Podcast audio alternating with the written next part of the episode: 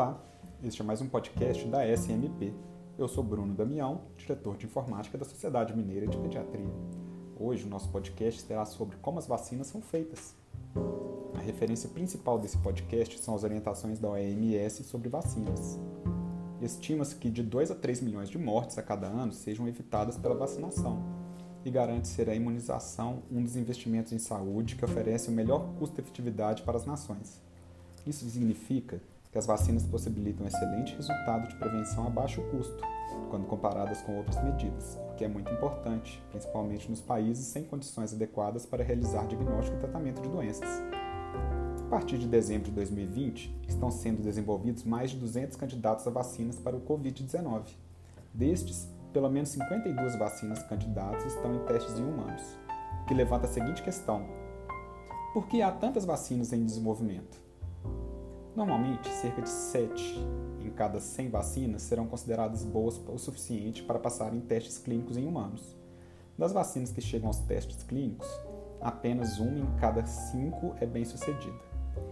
Ter muitas vacinas diferentes em desenvolvimento aumenta as chances de que haverá uma ou mais vacinas bem-sucedidas. Existem diferentes tipos de vacinas, com diferentes abordagens para projetá-las. Das diferentes principais, podemos destacar se elas usam vírus inteiro ou bactéria, ou se elas usam apenas partes do germe que desencadeia o sistema imunológico, ou apenas o material genético que fornece as informações para fazer as proteínas específicas e não todo o vírus.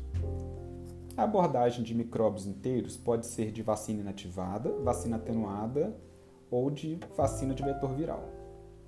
Sobre a vacina inativada, é a primeira maneira de fazer uma vacina que é pegar o vírus ou bactéria portador da doença, ou uma muito semelhante a ela, e inativá-los, ou matá-los usando produtos químicos, calor ou radiação. Essa abordagem usa tecnologia comprovadamente eficaz em pessoas, e as vacinas podem ser fabricadas em uma escala razoável. É assim que as vacinas contra gripe, poliomielite e a Coronavac são feitas. É importante ressaltar, como toda vacina inativada, a Coronavac é geralmente utilizada com segurança em pessoas imunossuprimidas, inclusive em tratamento de câncer. Essas vacinas nem chegam a imitar a doença. O que fazem é enganar o sistema imune, pois este acredita que o agente infeccioso morto ou uma partícula dele representa perigo real e desencadeia o processo de proteção. São vacinas sem risco de causar infecção em pessoas imunodeprimidas ou em gestante ou seu feto. No entanto, requer instalações especiais de laboratório para cultivar o vírus ou bactéria com segurança. Pode ter um tempo de produção relativamente longo e provavelmente exigirá duas ou três doses para serem administradas. Já a vacina de vírus vivo atenuado usa uma versão viva mais enfraquecida do vírus, ou é muito semelhante a ele. A vacina contra o sarampo, cachumba e rubéola e a vacina contra a varicela são exemplos desse tipo de vacina. Essa abordagem usa tecnologia semelhante à vacina inativada e pode ser fabricada em escala. No entanto, vacinas como esta podem não ser adequadas para pessoas com sistema imunológico comprometido. As vacinas atenuadas podem produzir condições semelhantes às provocadas pela doença que previne, como febre, por exemplo. Mas em pessoas com sistema imunológico competente, isso é muito raro, e quando ocorre, os sintomas são brandos e de curta duração. Já as pessoas com doenças que deprimem o sistema imunológico, ou os que estão em tratamento com drogas que levam à imunossupressão, não podem receber esse tipo de vacina. O mesmo vale para as gestantes. E por último, a vacina de vetor viral, essa usa um vírus seguro para fornecer subpartes específicas, chamadas proteínas, do germe de interesse, para que possa desencadear uma resposta imune sem causar doenças. Para fazer isso, as instruções para fazer partes específicas do patógeno de interesse são inseridas em um vírus seguro. O vírus seguro, então, serve como uma plataforma ou vetor para entregar a proteína do corpo. A proteína desencadeia a resposta imune. A vacina contra o ebola é um exemplo dessa técnica, além da AstraZeneca, da Johnson e da Sputnik, e esse tipo pode ser desenvolvido rapidamente. Fora a abordagem de germes inteiros, tem uma abordagem da subunidade, que só usa as partes muito específicas, que são as subunidades de um vírus ou bactéria que o sistema imunológico precisa reconhecer. Não contém um micróbio inteiro ou usa um vírus seguro como vetor. As subunidades podem ser proteínas ou açúcares, a maior parte das vacinas no calendário infantil são vacinas de subunidades, protegendo as pessoas de doenças como coqueluche, tétano, difteria ou meningite meningocóxica.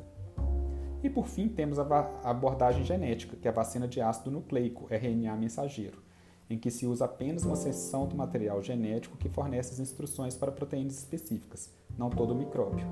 Uma vacina de ácido nucleico fornece um conjunto específico de instruções às nossas células, seja como DNA ou RNA mensageiro, para que elas façam a proteína específica que queremos que nosso sistema imunológico reconheça e responda.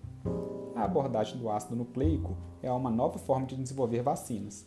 Antes da pandemia Covid-19, nenhuma ainda tinha passado pelo processo completo de aprovação em seres humanos, embora algumas vacinas de DNA incluindo para cânceres particulares, estivessem sendo submetidas a testes em humanos.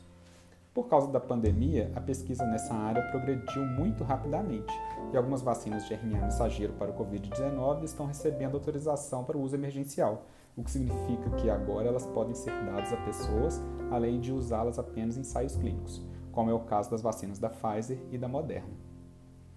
Para essa e mais informações, acesse o nosso site www.smp.org.br. Acompanhe os nossos momentos científicos e as nossas redes sociais, como Instagram, YouTube e Facebook. Obrigado e até a próxima!